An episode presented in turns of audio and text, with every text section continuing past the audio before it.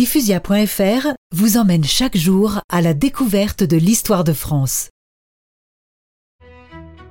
Sire, la meilleure solution pour obtenir une paix durable avec l'Espagne serait que vous épousiez l'infante d'Espagne, Marie-Thérèse. J'ai déjà quelques contacts avec la cour d'Espagne et son père. Le roi Philippe IV semble favorable à cette solution.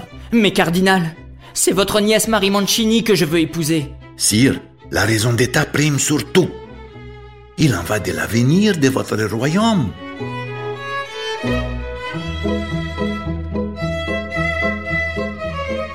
C'est ainsi que le 9 juin 1660, à Saint-Jean-de-Luz, Louis XIV épousa Marie-Thérèse.